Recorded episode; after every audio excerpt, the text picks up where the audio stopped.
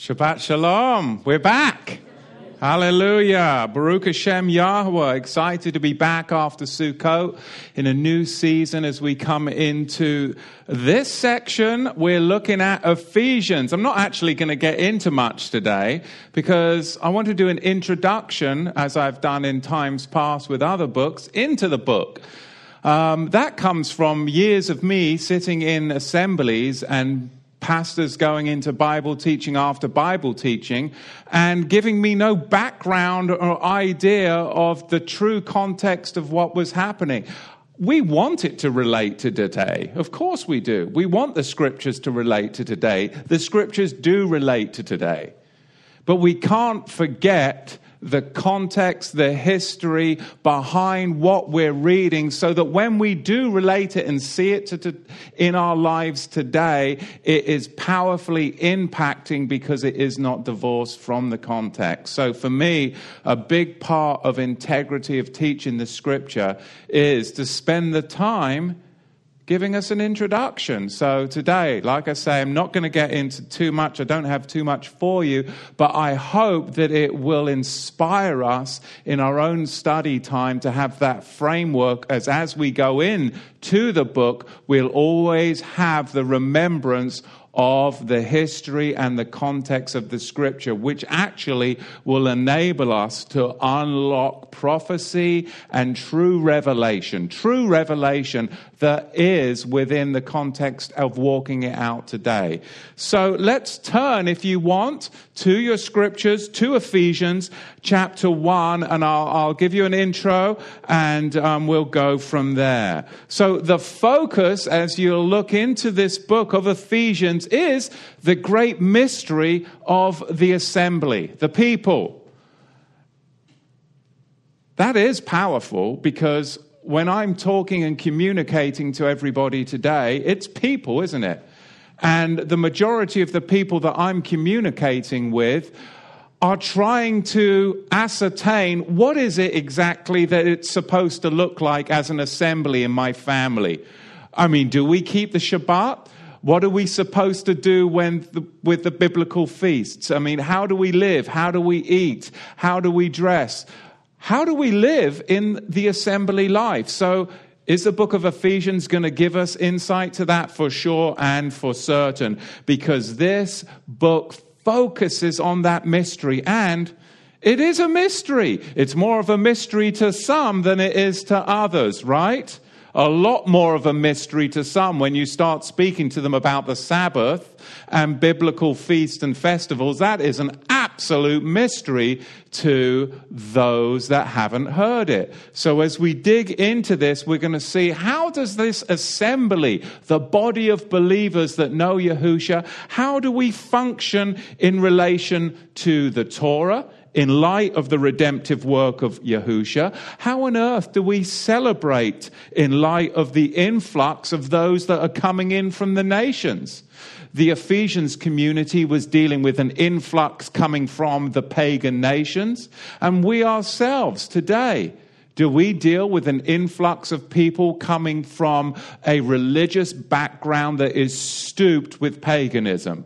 Because 21st century Christianity has its roots in pagan worship. So, yes, we're dealing contextually even with some of the very same struggles, trying to lay down those familiar idols, trying to lay down those um, holidays and pick up Yahweh's biblical holy days. That's very difficult for some. Yes, we're not dealing with the worshippers of Diana, but we are dealing with the winter solstice and all kinds of pagan things in our day and age. So we're going to see some of those very, very similar struggles in the community then as we deal with our community now. The issues they are very relevant to us today. They really are very relevant today. So, Ephesians the emphasis that we're going to see is the assembly, the community where the believers come together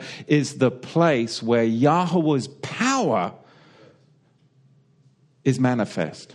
And ultimately, Yahweh manifests his power because he wants to reconcile humanity together. First, he wants to reconcile man to himself. Then, he wants to reconcile husband and wife. Then, he wants to reconcile father with children, mothers with daughters. He's looking to reconcile the family unit. So then we can go out to the nations. Mothers and fathers, in laws, the whole shebang. That is about Yahweh's power manifest within the assembly. And we see it today. We're just coming off a Torah to the tribes, I think, in my opinion, the best Sukkot that I've ever had. Because it was about reconciling people and relationships. To see people singing and praying and worshiping together and having that community to me was more powerful than all the doctrine and dogma that could ever be spewed from the pulpit. To see changes in humanity, changes in community, changes in relationship. And that's what we're going to see a, a shift in Paul's maturity level in the way that he communicates in this letter to the Ephesians. Because ultimately, you're going to see that the option of taking your ball and playing it in another playing field because you didn't get along with somebody, it's not a biblical option. You've got to wrestle in the mire and the clay so that you can get the true community and healing that the word requires for us. That Yahusha has manifest himself to us so that we can do that. So, without further ado, we're going to have Stephanie come up and read the text for us of Ephesians chapter 1. Like I said, today is an introduction, but I do want to get some Bible text in us because there is nothing sharper than the two edged sword of the word. So, thank you, Stephanie.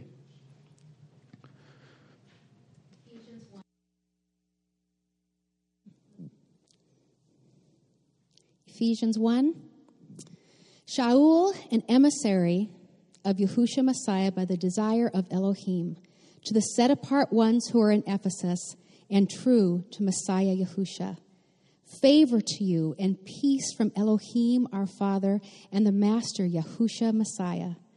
Blessed be the Elohim and Father of our Master Yahusha Messiah, who has blessed us with every spiritual blessing in the heavenlies in Messiah even as he chose us in him before the foundation of the world, that we should be set apart and blameless before him in love, having previously ordained us to adoption as sons through Yahusha Messiah to himself, according to the good pleasure of his desire, to the praise of the esteem of his favor, with which he favored us in the beloved in whom we have redemption through his blood, the forgiveness of trespasses according to the riches, riches of his favor, which he has lavished on us in all wisdom and insight, having made known to us the secret of his desire according to his good pleasure, which he purposed in him, to administer at the completion of time, to gather together in one all in Messiah, both which are in the heavens and which are on the earth, in him in whom also we did obtain an inheritance, being previously ordained according to the purpose of him, working all matters according to the counsel of his desire, for us to be the praise of his esteem, those having first trusted in Messiah.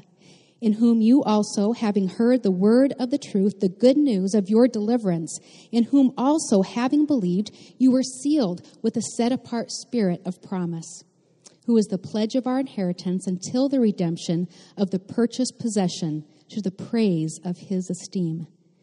For this reason, I too, having heard of your belief in the Master Yahusha and your love for all the set apart ones, do not cease giving thanks for you, making mention of you in my prayers, that the Elohim of our Master Yahusha Messiah, the Father of esteem, would give you a spirit of wisdom and revelation in the knowledge of him the eyes of your understanding being enlightened, so that you know what is the expectation of his calling, and what are the riches of the esteem of his inheritance in the set apart ones. And what is the exceeding greatness of his power toward us who are believing, according to the working of his mighty strength, which he wrought in the Messiah when he raised him from the dead and seated him at his right hand in the heavenlies? Far above all rule and authority and power and mastery and every name that is named, not only in this age, but also in that which is to come.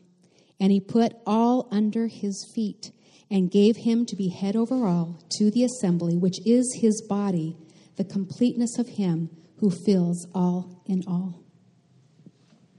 Amen. Oh, I just love to listen to the, the word. I could listen all day, all day, all day. Thank you, Stephanie. Powerful. There's so much there, isn't there? So much there. And just to, to hear that, the word go out as we go and anticipate this venture into the scriptures, Ephesians chapter 1. Today, though, we're going to look at the intro um, to set us up for these great things to come. Right out of the gate, look, Shaul, a shaliach, an apostle of Yahusha HaMashiach. So right out the gate, to me, it's, it's apparent that Paul's suffering from the stigma of being a murderer. I mean, think about it. I mean, he persecuted the early assembly. He's most probably renowned within the dispersion as, oh, yeah, yeah, here comes Paul the murderer. So he's setting us up right from the beginning. No, I'm, I'm Paul the apostle. I know that formally my conduct, my conduct was, but I'm Paul the Apostle. I've been forgiven, and now I've been sent out, a shaliach, for a specific, specific purpose. Because um, his name and his reputation within the early believing community is he was Paul the murderer. He was Paul the persecutor, and he wasn't trusted. So he sets himself up as the deliverer, the shaliach, the one that is sent out for a specific purpose. I think that's why that is in the very first verse of this, this letter. Because um, even today, you find that. I find, and I think maybe you'd agree with me, that's something that, that um, we we struggle with within our assemblies, not necessarily here, but as believers, um, that we don't restore those that have repented quick enough. We don't. We don't restore those that have fully repented of sin quick enough. And the other end of that is that we don't condemn and discipline those that remain in sin quick enough. And here we can see a man that has been restored. And though Paul had failed, though he had sinned, yeah, he imprisoned, yes, he even murdered the faithful, Yahusha chose to restore him. Yahusha chose to restore him and entrust him with a great, great task of being that sholiach, that sent out one. Sent out for a specific purpose.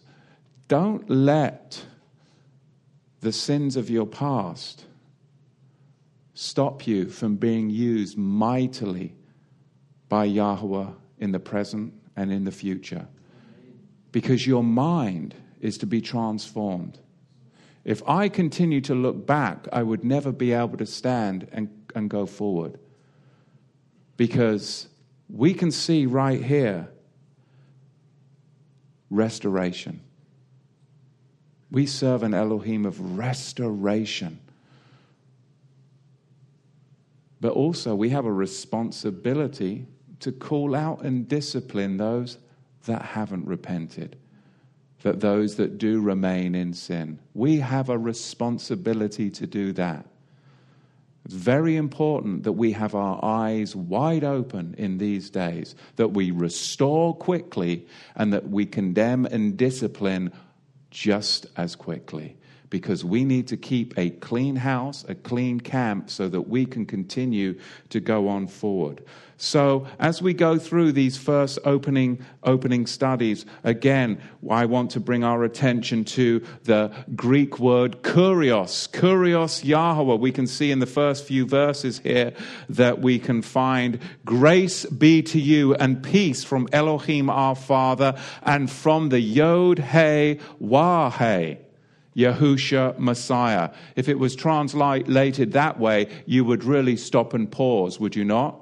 And it should be translated that way because the Greek word that's used here is the Greek word kurios, Yahweh, and of course the Torot, the Torah to first mention for the Greek word kurios is Genesis chapter 15, verse 8. And in context, that is the coming of the kurios or the Adonai Yahweh at that very Melchizedek covenant of the pieces.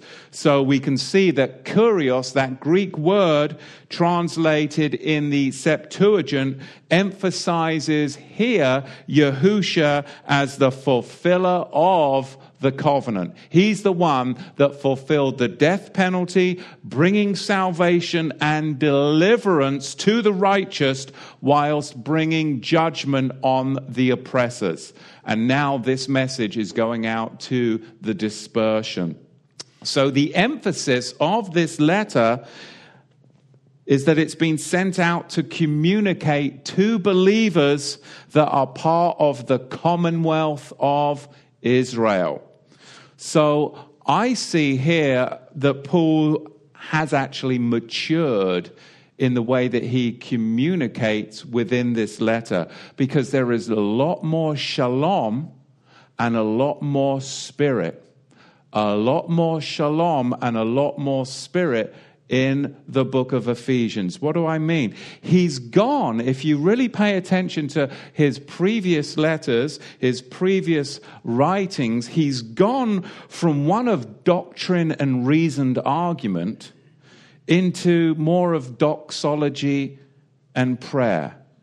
And I think about that for myself because I used to be one that would sit around and I don't know how reasonable I was, but I would argue over doctrine. But I am so not there anymore. I have a lot more spirit, a lot more shalom, and I've just come off of a Sukkot where there's been a lot more doxology Doxology, to those that you may not be familiar with that term, is one where you are singing scriptural themes together and praying, of course, praying together. Paul moves in the letter to the Ephesians from one of argument and doctrine into doxology and, and prayer. And that is spirit and that is shalom and that's maturity. No longer do I feel that I have to try and persuade somebody of the doctrine that I teach. And I believe as a community, we witness that at Sukkot. By the doxology, the singing, the songs, and the prayers, people witnessed by the Spirit to themselves what was truth. No longer is there the contention, and that to me is a mark of maturity that's a mark of us growing and having an assuredness that what we teach is true. I don't have to prove it because I know it by the testimony of the Spirit. And I am convinced that the Spirit within you will recognize the Spirit within me. And that is the confirmation witness, not my arguments anymore. And I have been delivered from that. And I see that Paul has been delivered from that too. And that's the mark of maturity that happens the more that we're in the scripture and the more that we see one another coming forth. And that, to me, is something that I have grown in the, in the Messianic and Hebrew roots movement. Uh, a lot of argument, a lot of doctrine. I can't tell you how many debates I've turned down in the past year. Whereas if you'd have asked me 10 years ago, I was all about winning a debate. But literally, that is a spirit of contention that is no longer in me. I am so thankful, and I see that, and I recognize that in Paul, and I really do appreciate that.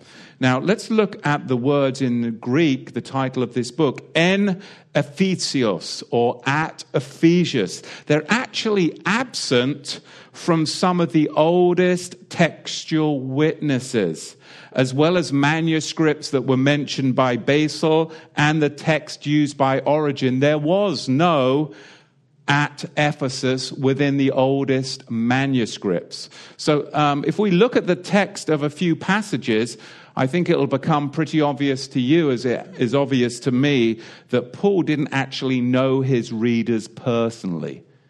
He didn't know them. Chapter 1, verse 15.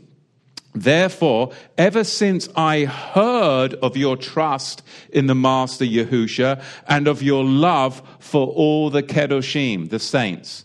So he's heard, but he hasn't actually met you. Chapter 3, verse 2. Surely you have heard about the plan of Elohim's grace given to me for you. There's a, a sense of detachment there. Do you see that? Look at chapter 4, verse 21.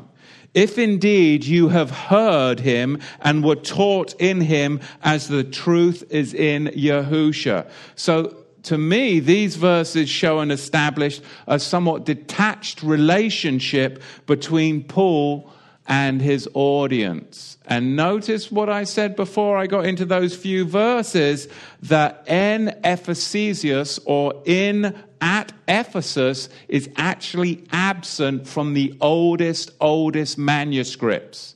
Meaning, I think it was a circular.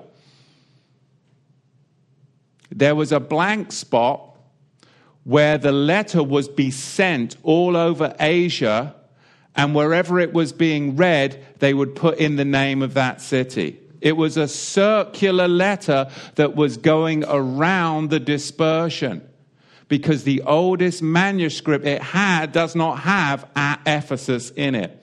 So that to me tells that this letter was in fact intended for various assemblies throughout Asia Minor. In fact, in chapter 6 verse 21, we'll find that Tychicus was in fact the courier. He was the postman that delivered this letter. And Ephesus could very well have been the point of its origin, yes, and from there it would have been distributed as a circular around various cities and communities throughout Asia Minor. Paul, in fact, most probably sent the letter with Tychicus when he sent Colossians and the letter was copied and then circulated from Ephesus. And as a circular, it would make sense that they'd leave it blank and then put in the name of the city that it was going to, the name and destination of the assembly at Laodicea, at Ephesus could then be inserted and it was read to the community because we're already establishing that it looks to me that he didn't have that intimate relationship of knowing the people. There was a detachment there. So, this is all very important as we're going to go into the text later on.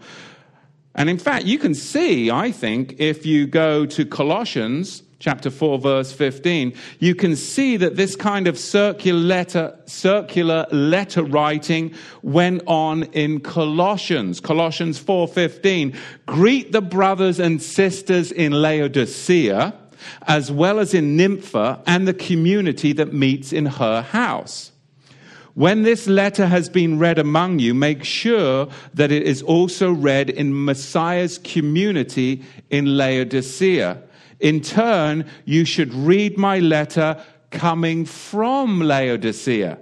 So it could actually be the text Ephesus that was written to the Laodiceans. And in turn, you should read my letter coming from blank. Right? Does that make sense? That makes sense to me but I hope it makes sense to you. But then again, I've been like obsessing over this for weeks. So, but uh, all that to say, I think it's a circular. Now, again, as we get into this, you can see that Colossians and Ephesians are strikingly similar. In fact, 34% of Colossians is paralleled some way with Ephesians. Sometimes you, you can be like, which book am I in?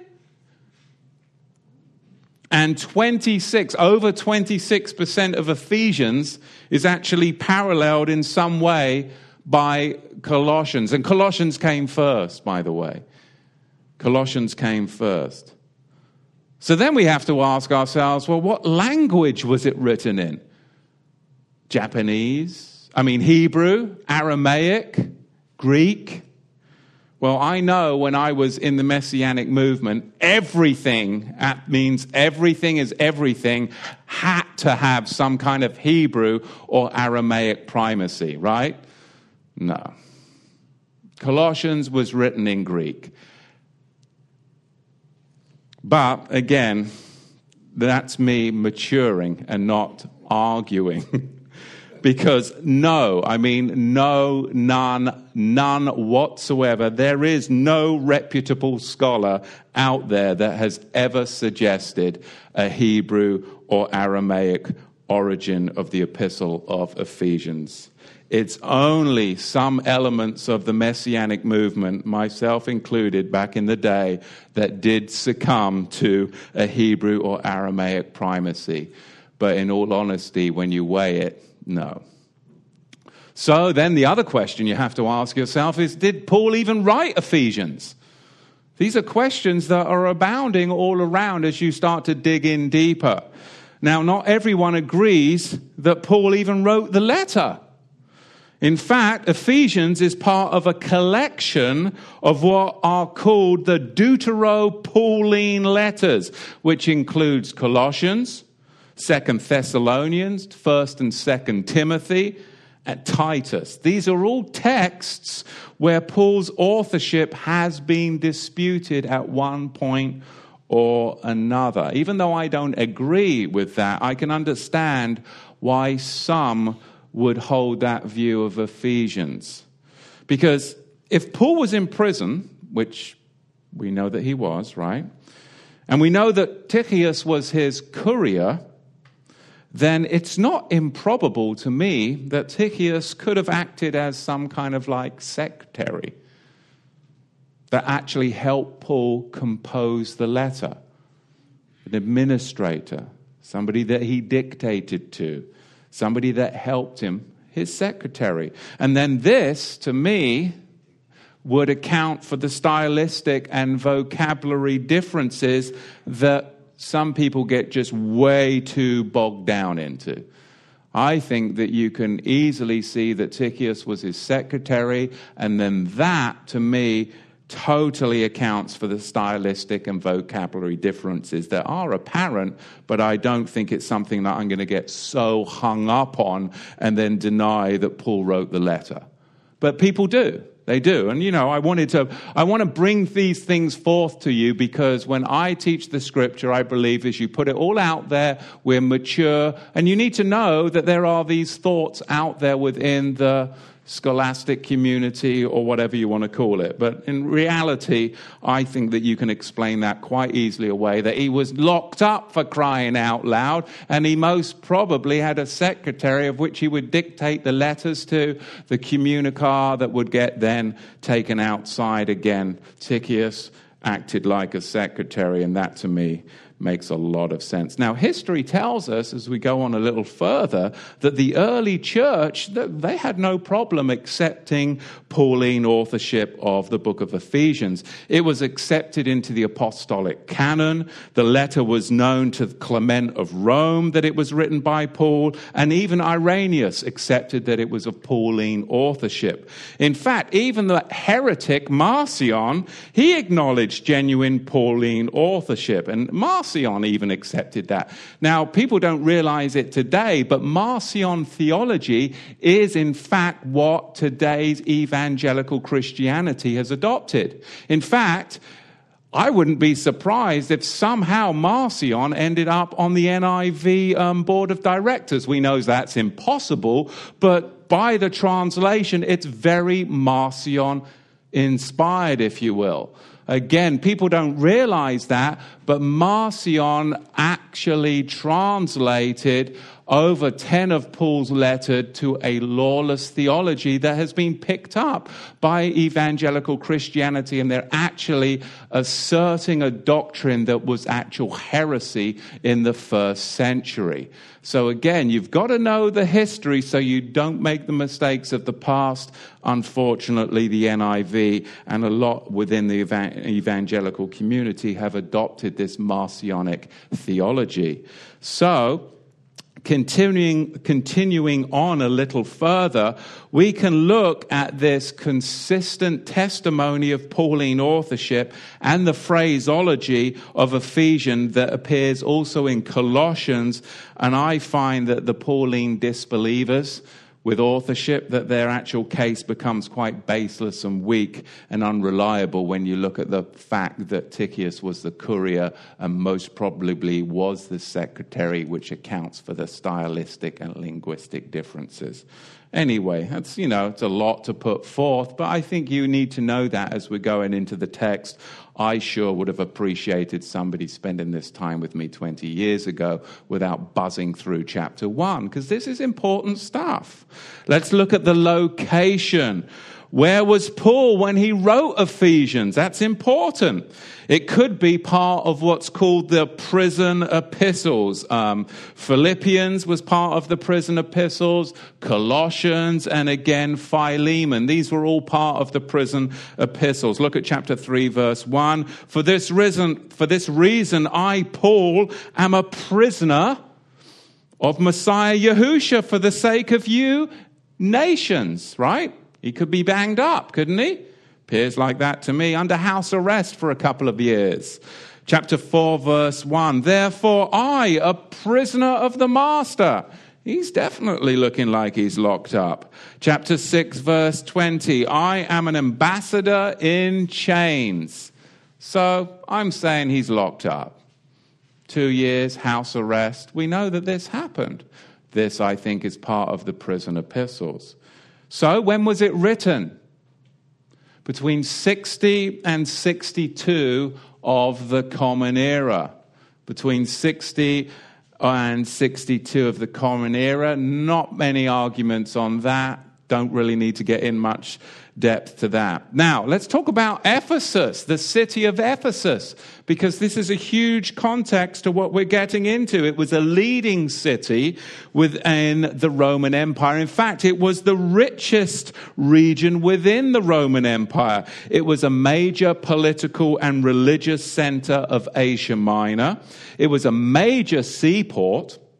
It had a trading area. It had a, an amphitheater that could hold up to 24,000 people. That's huge. So it was very important in trading. It was a huge, huge area when it came to the provinces of, of Rome. It originally had been a Greek city, but it was taken by the Persians in 546 before the Common Era, only later to be liberate, liberated by Alexander the Great in 334 before the Common Era, and then later it fell under the wing of the Seleucid dynasty, which in turn fell to the Romans in about 130, 133 before the Common Era. At this point, it was totally under Roman control and pagan worship was prevalent.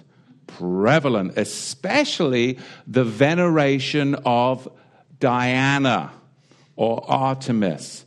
Now, as we get into this letter, you're going to see that repeatedly Paul, he's contrasting the believer in Yahusha with the believer in Diana because it was abounding all around him throughout the whole city. And the believers in Diana, what would they do? Well, they would offer up their bodies for sex in the temple with prostitutes. So he contrasts that with believers in Messiah who offer up their bodies as a living sacrifice unto Yahweh. So we can miss the point, but that was huge. That was huge and very impactful when he communicated in that way. You are to offer your bodies up as a living sacrifice. That totally was politically incorrect. It was extremely offensive. Extremely offensive, that kind of language, and we can miss it if you don't understand just how ingrained the worship of Diana, in fact, was. Because the temple of the goddess Diana was one of the seven wonders of the ancient world. One of the seven wonders of the ancient world. And no, I'm not going to get into the murder of Princess Diana under the bridge in, in France, but I could. Because it's connected. Well, we could find a connection, but we won't. But in one inscription, the city describes itself as the nurturer of the goddess. So the Ephesian city describes itself as the nurturer of the goddess, which makes Ephesus in turn what? The most glorious of the cities. The most glorious of all of the Asian cities because Ephesus nurtured the goddess herself. So we can understand then why Paul uses words describing Yahusha as the nourisher of the body.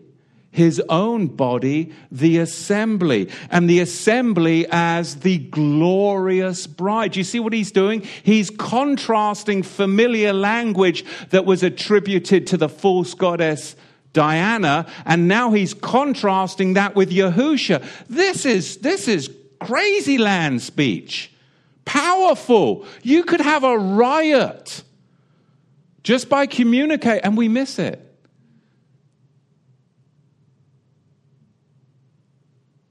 Be like you going down into the local courtroom and saying, you know, Nazi or something like that, right? Ah, politically incorrect. When we start talking about what we do as believers, which is holy and acceptable, it is absolutely outrageous to a pagan world, is it not? And so he's contrasting that. In fact, remember the riot at Ephesus? Let's just turn there just for the sake of this part of the text. Acts chapter 19, verse 21. The riot at Ephesus, there was riots. Acts 19, verse 21. Now, after these things were accomplished, Paul resolved in the Ruach to go to Jerusalem after passing through Macedonia and Achaia, saying, After I have been there, I must also see Rome. So, after sending two who were assisting him, Timothy and Erastus, he himself stayed in Asia for a while. Verse 23. Around that time, there arose no small uproar concerning the way. For a man named Demetrius, a silversmith, a maker of silver shrines for Artemis, Diana, was providing no small amount of business to the craftsmen.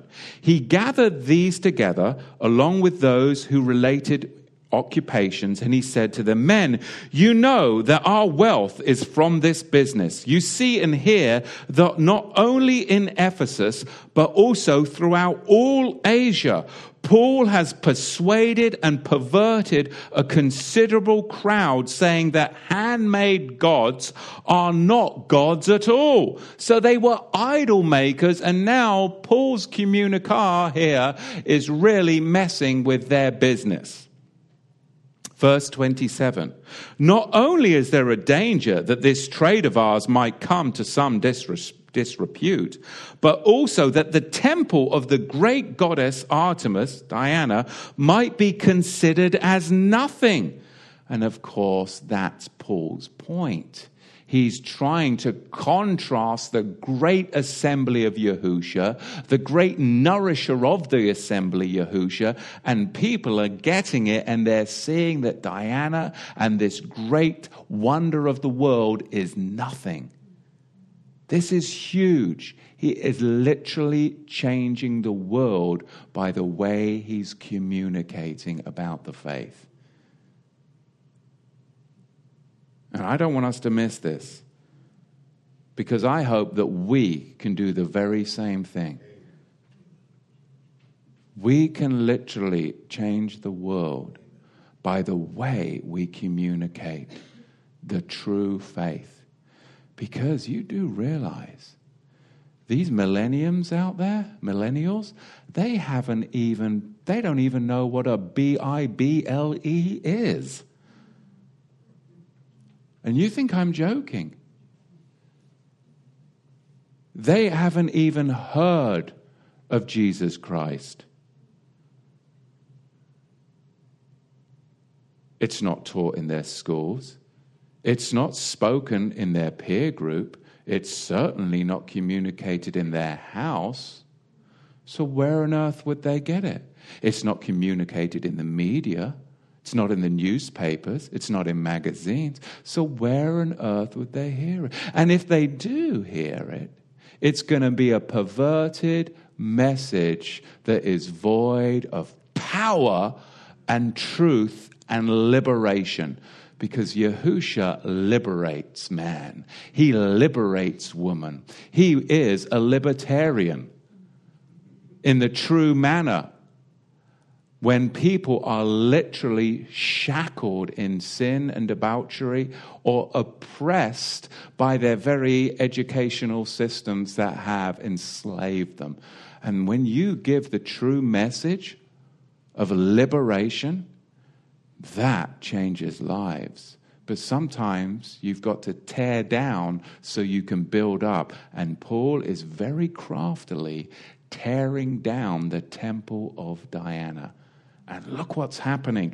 Now we can see now Acts chapter 19, verse 27. Not only is there a danger that this trade of ours might come into disrepute, but also that the temple of the great goddess Diana might be considered as nothing. She whom all Asia and the world worships might even be thrown down from her majesty. You're starting to see right now Hollywood that great goddess that we have, just like Diana, and to us, one of our great wonders of the modern world, people are starting to question.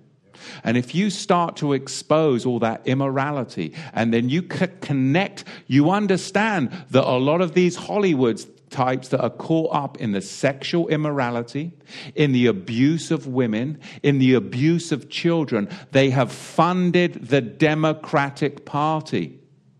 You follow the money, and you're going to find that it could crumble and the whole thing could come falling down.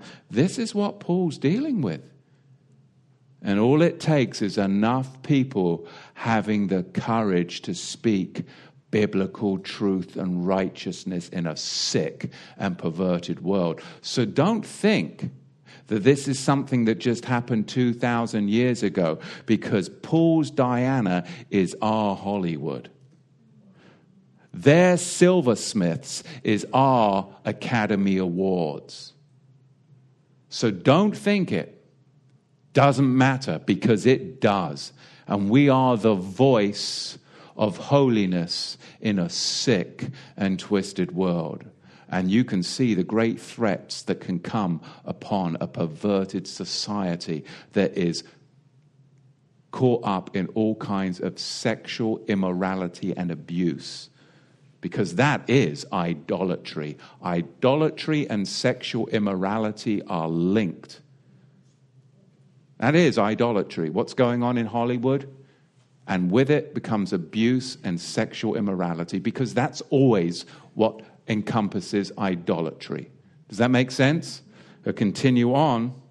Verse 28. When they heard that they were filled with fury and began shouting, Great is Artemis, Diana of Ephesians. The city was filled with confusion. They rushed into the theater, dragging with them Gaius and Aristarchus, Macedonians Macedonians who were travel companions of Paul.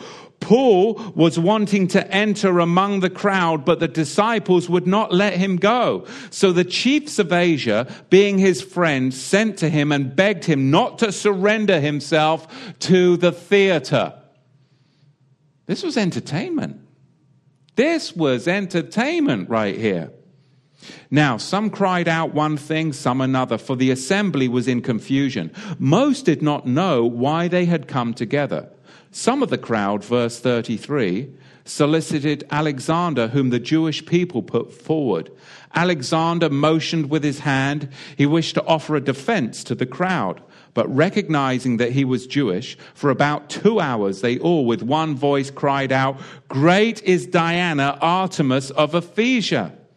After the town clerk quieted the people, he said, Men of Ephesus, what man is there among you who doesn't know that the city of Ephesians is temple keeper to the great Artemis or Diana, and of her image fallen from heaven?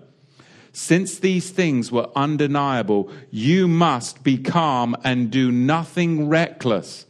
So they've got out the administrators of the city are coming to the defense of this absolute perversion, which is including sexual immorality, abuse of women and children. Do you see that today?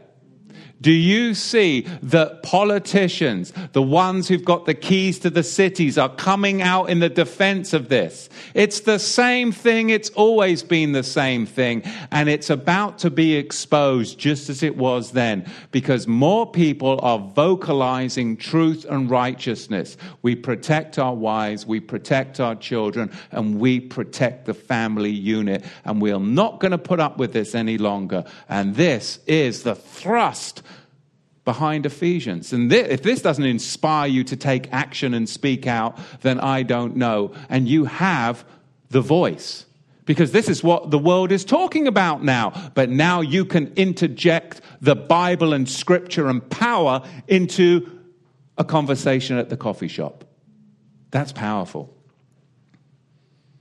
That's powerful. You can relate the book, you can open the book of Ephesians and you can talk about Hollywood and Harvey Weinstein. And I guess what? People are going to pay attention when you can start to connect the dots because there is nothing new under the sun. Sin is sin is sin and it leads unto death. Idolatry is always connected to the abuse of women and the abuse of children in the sexual realm. Always. It's called the worship of Molech. Right? Wrong. I'm sick of it. I'm sick of being in such a perverted world. Verse 37 For you have brought these men here who are neither sacrilegious nor revilers of our goddess. If Demetrius and the craftsmen with him have a complaint against anyone, the courts are open and there are proconsuls. Let them accuse them. But if you seek anything further, it will be settled in the lawful assembly. And that's what we need to do. We're having men raised up and saying, what is the lawful, the legal, the biblical way of dealing things? Because the whole system is corrupt, just as it was in Ephesus. But if you seek any fur- anything further, it will be settled in the lawful assembly. For we are in danger of being charged with rioting today, there being no reason which we are able to give to justify this mob. Upon saying this, he dismissed the assembly. I mean, they had a population of close to 300,000 people, and there was a riot going on. This is the history and context of what we're about to jump into. And it is powerful. It is powerful. Because after Jerusalem and Antioch, Ephesus was the third most important city to the early believers. In fact, later, the Apostle John escaped there and he was later buried there. Ephesus is where he composed his Gospels and the three letters, 1st, 2nd, and 3rd John. So it's very important. In fact, the zealots, the zealot disciples of John the Baptist, they'd legged it there too. They were living there. So it was becoming a zealot refuge, a zealot stronghold, because they'd legged it. They'd fled from Jerusalem, and now they were found within Ephesus. Turn with me to Acts chapter 19, verse 1. So while Apollos was at Corinth, Paul traveled through the upper region and he came to Ephesus. He found some disciples and he said to them, Did you receive the Ruach HaKodesh when you believed?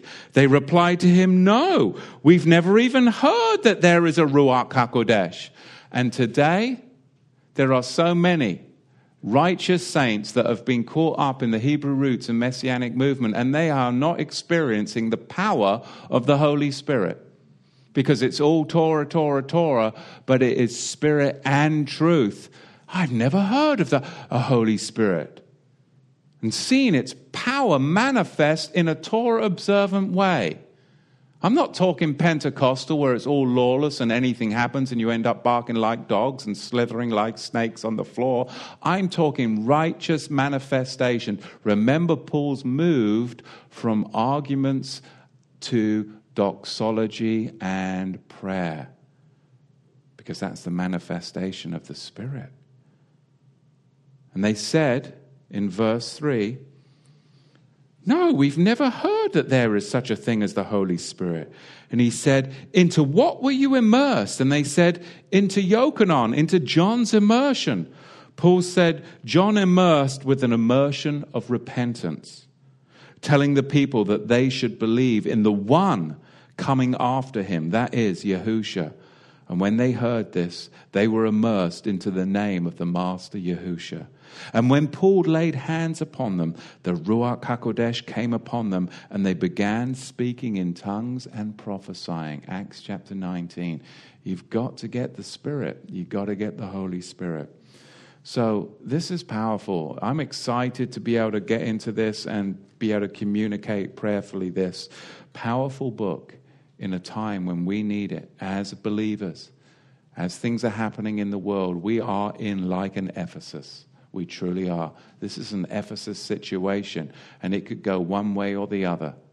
But you're seeing it in the news, and we're seeing it in the assemblies the manifestation of power as we move from arguments and reason into doxology and prayer and the manifestation of the Holy Spirit.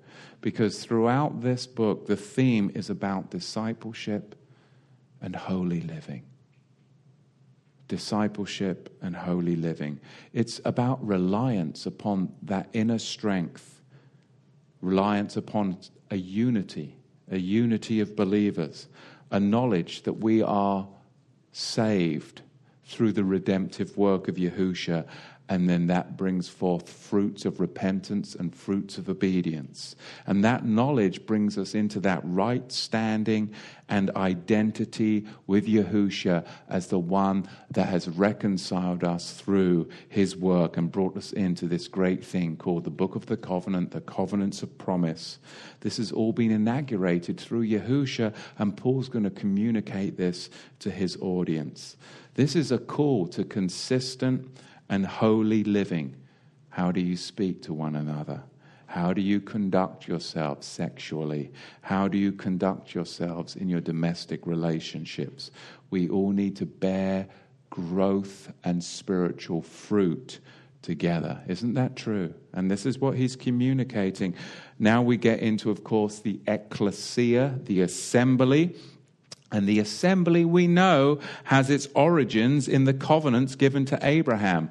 The first mention of the word church in the Bible is, in fact, Genesis chapter 28, verse 4. That paradigm shift blows your mind.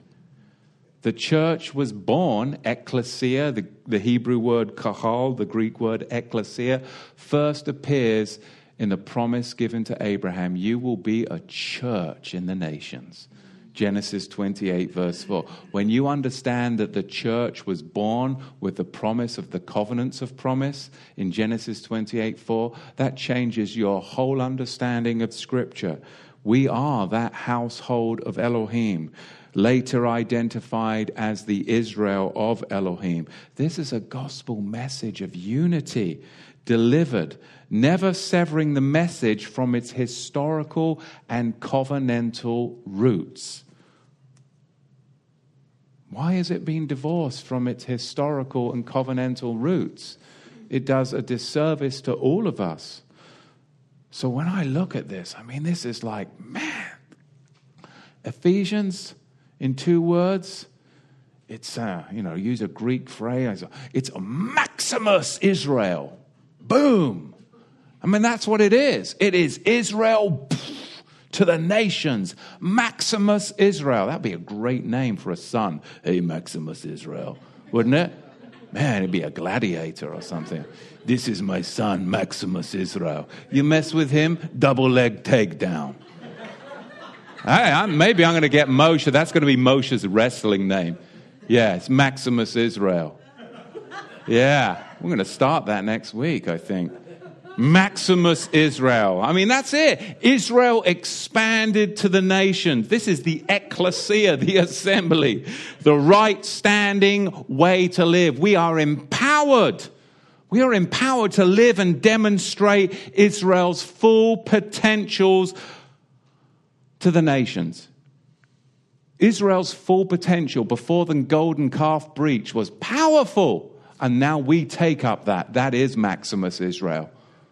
But you've got to smash down those idols of sexual immorality, abuse of women, abuse of children, and that was what was going on with the worship of Artemis and Diana. And that is what is going on in our theaters and in our world today. We've exchanged silversmiths for Golden Academy Awards. We've exchanged Diana for Harvey Weinstein. We've exchanged those that are funding it for the Democratic Party that is funding and being funded by this whole temple system. And I'm telling you, it's starting to crack. The veneer's starting to crack, but you've got to press through and be that voice in your community. Because Ephesians is powerful. It removes the impediments of the book of the law that was erected that kept Israel cut off and in the nations. And now the nations, they were cut off from Israel. But that impediment, that book of the law has been removed. And now it's a return to the covenants of promise. And we can see now that that dividing wall chapter 2 verse 14 that book of the law being the dividing law dividing wall that Yahusha has now dismantled that dividing wall that book of the law and in his role as the Melchizedek as the high priest he is going to smash down all of that worship of Diana. He is going to build up one new man and he's going to restore Maximus Israel. It's powerful. So, I think that's good. That's a good introduction, I hope. Prayerfully, Abba, we just bless you and praise you and ask that you would truly quicken and awaken us as we get into Ephesians chapter 1 next week, but we want to understand what's going on in the world today as Paul understood what was going on in Ephesus so that we can be rightly armed in preparation for the good work because we go out, Abba, in the full armor. Just as Paul spoke in the sixth chapter, we're going to go out dressed in that armor because this is a battle. If you're not engaged in the battle, then you're asleep at the wheel. It's a battle, it's a war, and we have got to get in the Word and we have got to be empowered by the Holy Spirit to go out into our communities. Amen? Amen. Amen. Questions, comments? Just a correction. Genesis 28 verse 3. Genesis 28, verse 3 is the birth of the church, the ecclesia, the kahal. Thank you.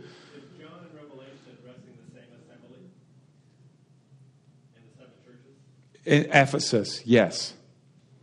But remember, this was a circular. This is a circular, I believe, a circular that went around to all of the communities in Asia Minor. So, anything else in the back, Brother Steve? Oh, well, blessings and um, stick around. And what an amazing season ahead, I truly believe. Praise Yah. Praise Yah. Amen.